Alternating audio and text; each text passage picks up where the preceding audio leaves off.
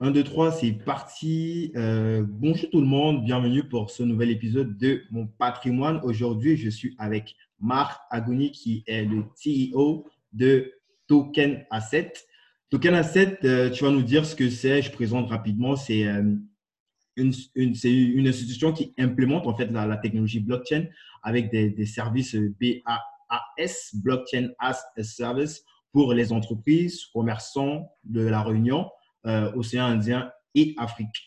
Donc, euh, salut Marc, est-ce que tu peux te présenter peut-être pour commencer? Bien sûr, bonsoir Guy, enchanté d'être là en tout cas. Donc, euh, je suis Marc Gouni, le CEO de Token Asset. Hein. c'est une, jeune startup hein, qui a à peu près deux ans, qui travaille dans la technologie blockchain, voilà, pour essayer d'éduquer, en tout cas, et de former les entreprises de la Réunion, parce que je suis basé à la Réunion. Je suis revenu à la Réunion depuis deux ans avec ce projet-là.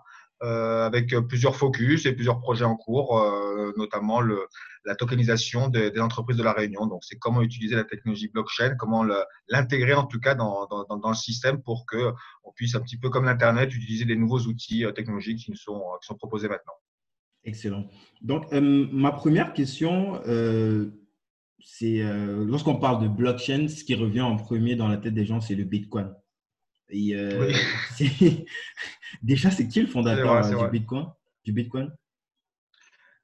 Ah, on, cherche toujours le secret. Alors, c'est plutôt c'est un, livre blanc qui a été sorti euh, fin, fin, 2008, début 2009, qui a proposé, donc c'est plutôt une personne, ou on pense c'est plutôt un groupe de personnes qui s'appelle Satoshi Nakamoto. C'est un pseudonyme en fait hein, qui, a été, qui a été créé puisqu'il a été mmh mis sur, sur des réseaux un petit peu de, de, de, cryptographie et d'esprit un petit peu libertarien dessus, qui a proposé un nouveau système qui, qui est indépendant en tout cas des, des, des, États et des systèmes comme les banques par exemple et qui permet de faire des transactions euh, grâce au réseau Internet euh, facilement avec une application téléphone ou un ordinateur euh, pour pouvoir transférer en tout cas de, de la valeur, hein, donc de, de l'argent, de la monnaie, cette nouvelle monnaie qui s'appelle ce fameux Bitcoin. Hein, c'est un logiciel, c'est un code informatique en fait et qui permet de, de transférer en tout cas la valeur euh, par soi planète. Yes, Personne ne sait qui c'est. Clairement. Donc on a vu, on a vu les différentes fluctuations à l'époque lorsque le Bitcoin lorsqu'on a entendu parler de ça pour la première, enfin, lorsque ça a commencé à, péter, lorsque c'est passé peut-être à, je crois, à 1000 dollars, euh, on a vu une masse de personnes euh, euh, courir vers, vers ce, ce, nouveau, ce, cette, ce nouvel Eldorado là, jusqu'à passer, je crois, en 2017, on était dans les 8 000, voire 10 000 euros de Bitcoin. 20, 000 dollars au, pic, au pic de décembre 2017, il est monté jusqu'à 20 000 dollars, un Bitcoin. Avant de redescendre encore euh, et c'est, Bien sûr. La, la, question, en fait, c'est le Bitcoin, c'est une arnaque ou une opportunité? Euh, déjà, c'est un, c'est pas une arnaque. Après, il y a des gens qui disent que c'est une arnaque parce qu'ils comprennent pas la technologie, hein, grosso modo. Je veux dire, euh, l'opportunité, euh, on peut dire ça aussi, mais en ayant un esprit, comment s'appelle, d'investissement, en, pense, en pensant que le Bitcoin peut être une, une, valeur refuge. Donc, comme on a eu le lingot d'or ou l'or, en tout cas, on pense que ce fameux or numérique, en tout cas, peut être une valeur refuge. Bah, la preuve, le, le, logiciel, en tout cas, le protocole a déjà 10 ans grosso modo, il y a une communauté qui, suit en tout cas et qui, euh, qui, a investi sûrement dans les bonnes années, comme on dit, 2010, 2011, 2012. moi, à l'époque, quand j'ai entendu la première fois parler du Bitcoin, la première fois que j'ai entendu le mot Bitcoin euh, euh, ici, à, ici à La Réunion, je l'ai connu, enfin j'ai entendu parler qu'il il est à 15 dollars. Voilà, donc c'est pour dire entre 15 dollars, tu vois ce qui s'est passé en 8 ans, grosso modo. Donc j'ai entendu euh, à 15 dollars un bitcoin. 2013-2014, euh, j'ai euh, commencé à me mettre dedans sérieusement, un peu plus sérieusement. là, on était aux alentours de 300, à peu près 300 euros, 250-300 euros. Donc jusqu'à quand il est monté à l'année à, 1000 dollars, comme tu disais, c'était en 2013. Une, grosse, de, de, grosses histoires en fait à, à travers ça. Et puis euh, après, vraiment 2015, on va dire vraiment l'investissement euh, personnel et technique, en tout cas au niveau de l'apprentissage, surtout parce que je, je suis passé sur, par Paris pour, euh, pour apprendre la technologie, comment sécuriser ces, ces cryptos, parce que j'ai au début évidemment perdu moi mes, mes premiers bitcoins. je suis tombé dans une, dans, une, dans, un, dans, une mauvaise adresse parce que je savais pas comment c'était quoi les publics, les privés, comment on les garde, comment on envoie. Donc j'ai fait mes premiers essais, j'ai tout perdu. J'ai mis ça de côté pendant un an, euh, ouais, une bonne année parce que j'étais un petit peu, un peu, un peu peu déçu, on va dire. mais voilà, après, j'ai retrouvé un écosystème qui était physique, hein, qui était sur Paris, avec la première, le premier lieu physique à Paris, hein, la maison du Bitcoin, la fameuse maison du Bitcoin, qui a permis voilà, de, de, pouvoir me former, faire mes premières meet-up, hein, les premières conférences qu'ils qui, qui organisaient sur Paris. Et à partir de là, bah, j'ai eu vraiment le, la vraie passion le vrai déclic, en tout cas, pour dire bah, c'est quelque chose qui va, va, vraiment durer, je pense qu'il va vraiment durer et qui a vraiment un intérêt autant personnel, autant financier, autant technologique, autant un petit peu disruptif, comme on dit aussi. Donc jusqu'à plusieurs années après, bah voilà, il est monté jusqu'à 20 000 dollars et puis il est redescendu jusqu'à 3 000. C'est ce qu'on appelle des cycles de marché, ça. Hein. De toute façon, c'est comme tout, hein, et les actions, mmh. ça monte, ça descend. Il faut suivre un petit peu et comprendre un petit peu comment fonctionnent ces, cycles de marché. C'est intéressant, tous on voit très bien qu'il y a un intérêt de pouvoir d'investir sur, sur, sur ce sujet-là, même si ce n'est pas toujours évident de comprendre, vu que c'est quelque chose de nouveau, c'est une nouvelle technologie, c'est c'est, euh, euh, au niveau du code aussi, c'est pas quelque chose de commun. C'est un petit peu comme le, Java euh, dans le début des années 2000. Tout à fait. Quand je parlais d'arnaque, c'était plus justement au moment où les, les, prix ont commencé à exploser. Il y a eu plein de scandales, des personnes, toi tu, tu, tu fais partie de ces victimes-là qui ont perdu le Bitcoin. Est-ce qu'il y aurait des moyens comme ça de, de se protéger? J'ai déjà entendu parler avec Eric Larchevêque des, des, de, sortes de clés. Est-ce que tu pourrais nous dire quelque chose par rapport à ça, des clés Ledger, je crois, ça, ça s'appelle? Ouais, ouais c'est une, clé, une, clé, USB en fait qui se branche sur, sur, sur un ordinateur et elles sont, euh, elles ont, euh, elles sont cryptées en tout cas. Donc, elles, tu peux mettre que des bitcoins, tu mets pas de photos dedans, tu mets pas de, de, de musique à l'intérieur. Ça sert juste à stocker en fait euh, tes portefeuilles de différentes cryptos. À l'origine, c'était vraiment que du bitcoin. la Ledger, par exemple, au départ, ne, pouvait accepter, en tout cas, ne conservait que du bitcoin. après, deux ans plus tard, ils ont créé un, un, portefeuille, une clé un petit peu plus grande où on pouvait rajouter 5, 10, 15, 20 portefeuilles différents, les grands noms de, des, cryptos comme Ethereum, Litecoin, etc. Tout à fait. Et c'est ce qui m'a fait c'est ce qui m'a permis vraiment de comprendre en fait euh, la technologie euh, à travers justement cette sécurité. C'est comme on dit, tu dois être responsable de tes fonds. Maintenant, on passe plus par des tiers de confiance, on donne plus notre argent, on confie pas notre argent et nos fonds à des banques qui ont le monopole de pouvoir faire ce qu'ils veulent avec euh, ton livret A et, ton compte en banque. Tu dois demander l'autorisation de sortir tes fonds. Maintenant, grâce à cette fameuse clé USB donc de, chez Ledger, hein, c'est une, société française, une start-up euh, au départ. Euh, maintenant, voilà, où tu, peux conserver directement tes. Euh, ouais, c'est une grosse boîte maintenant.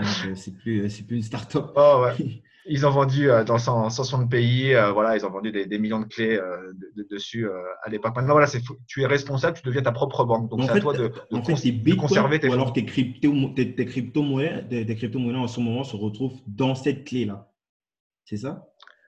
Alors, c'est un peu plus technique que ça, en fait. Hein. cette clé, elle te permet, en fait, de pouvoir, avec ce qu'on appelle une clé privée, donc c'est comme un, code PIN, mais voilà, un peu plus complexe dessus, de pouvoir uniquement transférer, en tout cas, tes, fonds et de donner l'autorisation de, transférer tes fonds. Voilà. C'est comme une deuxième clé pour euh, un petit peu comme ce qu'on voit en ligne avec l'authentification à deux facteurs. Une sorte de deuxième clé qui te permet de valider la transaction ou pas non, alors ce qu'il faut comprendre surtout, c'est que personne ne possède vraiment des bitcoins. Tu n'as pas des bitcoins sur ta clé en fait. Hein. Tu as juste euh, les, bitcoins, ils sont sur un réseau, ils sont dans tout, dans tout le réseau, dans, dans mhm. tout le réseau de la blockchain surtout. Donc personne n'a vraiment des bitcoins, sauf que tu as, tu as la clé, tu as la permission de pouvoir faire déplacer des bitcoins de telle adresse à telle, adresse. Voilà, ça c'est petite, la petite subtilité euh, technologique. Donc cette clé, en fait, elle te permet de pouvoir, euh, grâce à cette clé privée, de pouvoir transférer des fonds bah, comme tu veux, juste avec deux, trois petites manipulations sur, sur ta clé. Yes. Donc, on va rebondir. Tu as parlé de quelques cryptos, tu as parlé d'Ethereum. Euh, euh quelle est la différence, par exemple, entre le, Bitcoin et l'Ethereum? C'est quoi? C'est un copycat du Bitcoin? C'est un code qui a été, qui a été amélioré surtout. Le, Bitcoin, c'est vraiment euh, une valeur, c'est un montant, c'est l'or numérique. En fait, il y a une fonction de monnaie programmable. Donc voilà, tu peux envoyer de l'argent d'un point A à un point B d'une personne au bout du monde sans problème. Euh, le projet d'Ethereum, c'est en plus d'être une monnaie, donc tu peux envoyer des fonds à quelqu'un. Je peux t'envoyer un Ethereum, tu peux m'envoyer un Ethereum. Je les accepte hein, de toute façon. En plus, Guy, tu peux m'en envoyer sans problème. je te donnerai mon adresse. Mais euh, le, la technologie supplémentaire qu'a créé Vitalik Buterin, c'est qu'il a permis de créer des smart contracts. Donc, au-delà d'être uniquement une, euh, monnaie, euh, on, permet d'écrire une liste de, codes. Hein, c'est une liste de codes, hein, c'est un logiciel de toute façon, euh, qui permet en fait de pouvoir interagir entre des ordinateurs et de pouvoir faire plus de choses que uniquement envoyer de l'argent. Donc les smart contracts sont devenus un nouvel outil technologique, en tout cas, supplémentaire autre que la monnaie.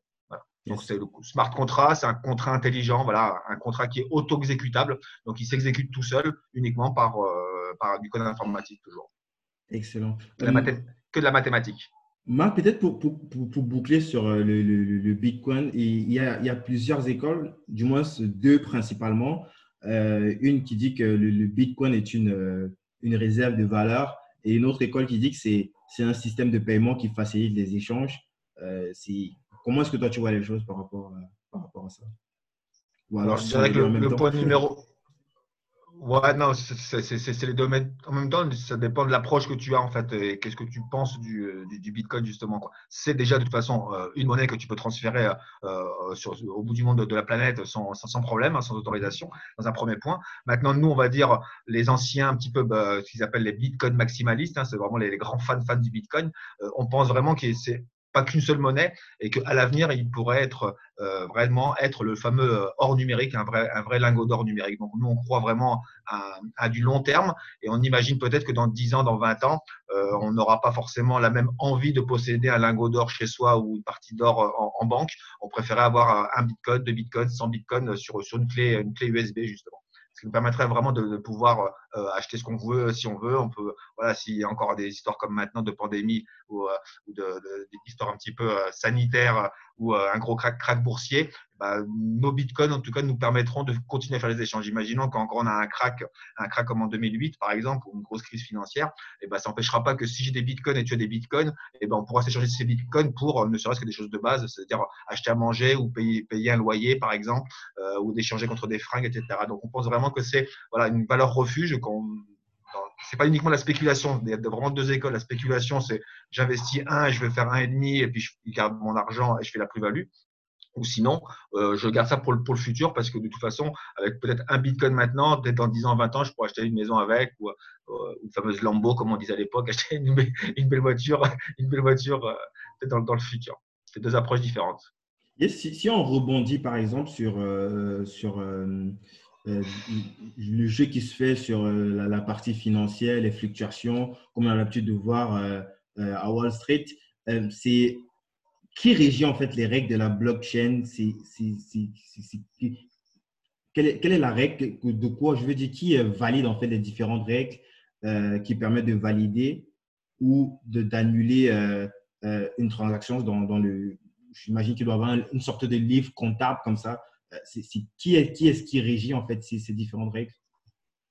Parce que c'est ça qui est à l'origine du fait que ben, on dit que ben, aujourd'hui c'est à 1000 dollars et demain c'est à 10 000 dollars mais c'est quoi, quel, quoi, la, c'est quoi le socle de tout ça? C'est quoi le support euh, qui régit, qui donne justement euh, le, le, canevas à suivre pour faire euh, fluctuer ces prix comme ça? Alors, tout simplement, c'est l'offre et la demande. C'est-à-dire que c'est un marché, on offre et la demande. Il y a des vendeurs d'un côté, il y a des acheteurs de l'autre, il y en a qui possèdent, il y en a qui veulent posséder. Et donc, c'est vraiment comme ce qu'on appelle, c'est un système qui est décentralisé et de personne à personne, en peer-to-peer. Dessus. Donc, c'est-à-dire uniquement la besoin que de deux personnes pour se transférer de l'argent.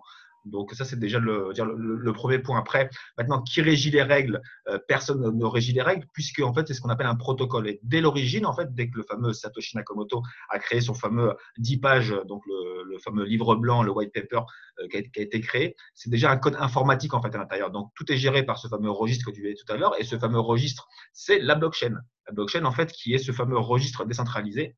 On l'appelle aussi un DLT, hein, c'est euh, Distributed euh, Ledger Technology. Voilà, donc c'est ce fameux registre hein, qui est, euh, qui est que tu peux télécharger directement, qui pèse à peu près maintenant à peu, près 200 gigas, que tu peux avoir sur ton ordinateur directement. Donc toi-même, tu peux être grosso modo un acteur, en tout cas, de cette fameuse cette historique de transaction depuis le début. Donc, tu peux télécharger la, la blockchain sur toi avec toute l'historique qui existe depuis, depuis 10 ans maintenant et euh, tu possèdes une copie. Imaginons que euh, un système bancaire qui, est, qui fonctionne en silo, qui est centralisé, qui a toutes ces données, toutes ces, toutes ces informations dans un seul serveur bancaire, euh, par, exemple. Là maintenant, on est à peu près 10 000, il y a 10 000 nœuds à peu près grosso modo dans le monde où chacun a une copie de cette blockchain. C'est-à-dire que tu peux venir corrompre un, deux, cent ordinateurs C'est déjà pas mal. Ça demande quand même euh, justement euh, un gros investissement pour venir hacker en tout cas une centaine d'ordinateurs, grosso modo, ou d'attaquer un gros serveur.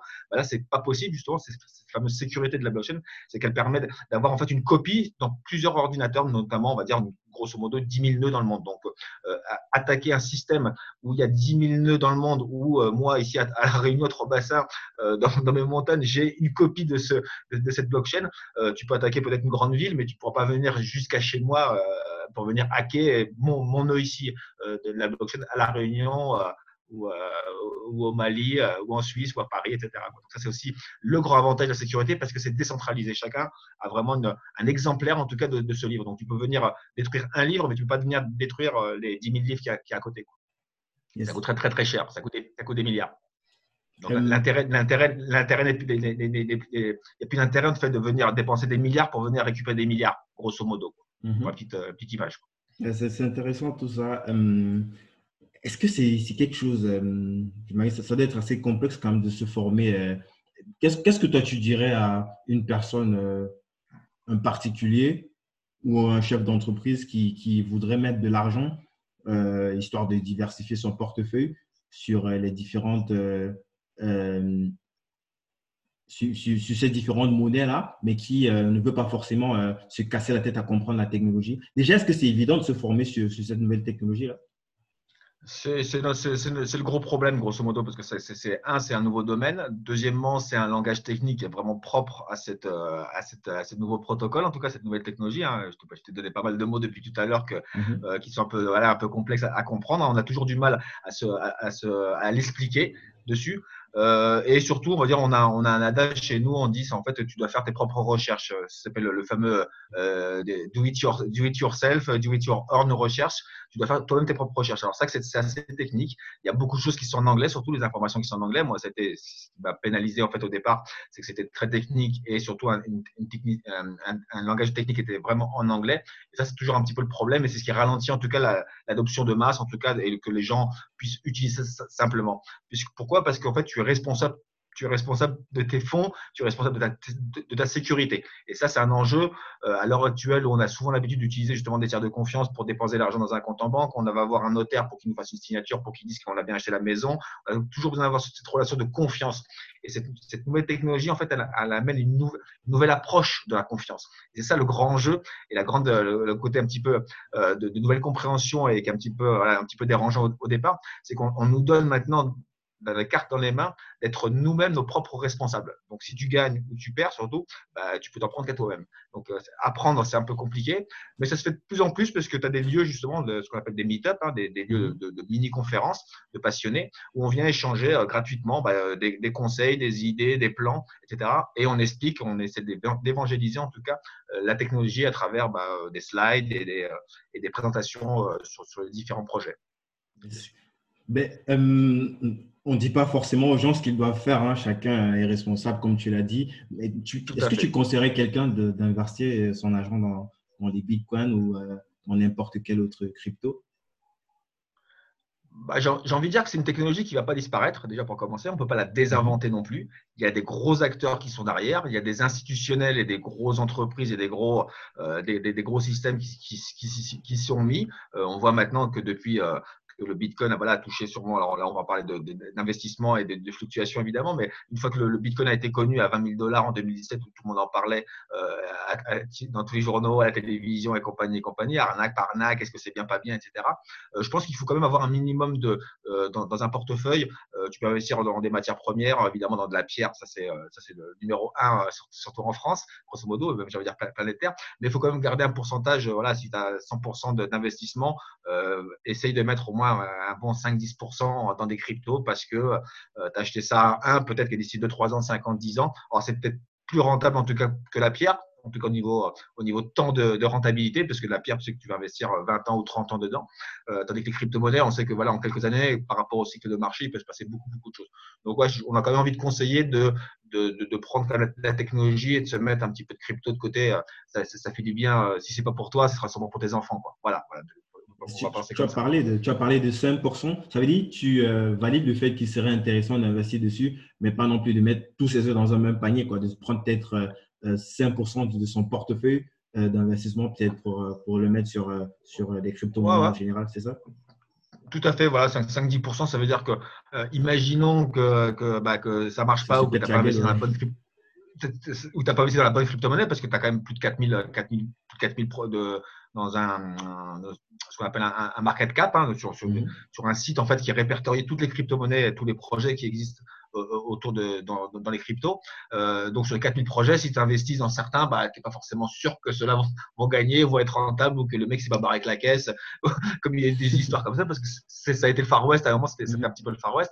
Non, non, il faut, il faut être un petit peu, je veux dire, bah, étudier un petit peu dans quoi tu vas investir, dans, quand tu investis euh, un certain montant dans un appartement, tu cherches à savoir euh, où il est placé, tu cherches à savoir combien il est, euh, s'il a été rénové. il y a quand même des informations que tu, cherches quand tu vas chez un appartement qui soit 100 000 euros, 300 000 euros ou un million. Tu cherches des informations pour, ton appartement ou une voiture, ou etc. Bah c'est à peu près la même chose. Renseigne-toi un petit peu avant pour savoir quel projet, quel type de crypto, qui est-ce qu'il y a derrière, quelle équipe, depuis combien de temps ils sont là, où ils veulent aller.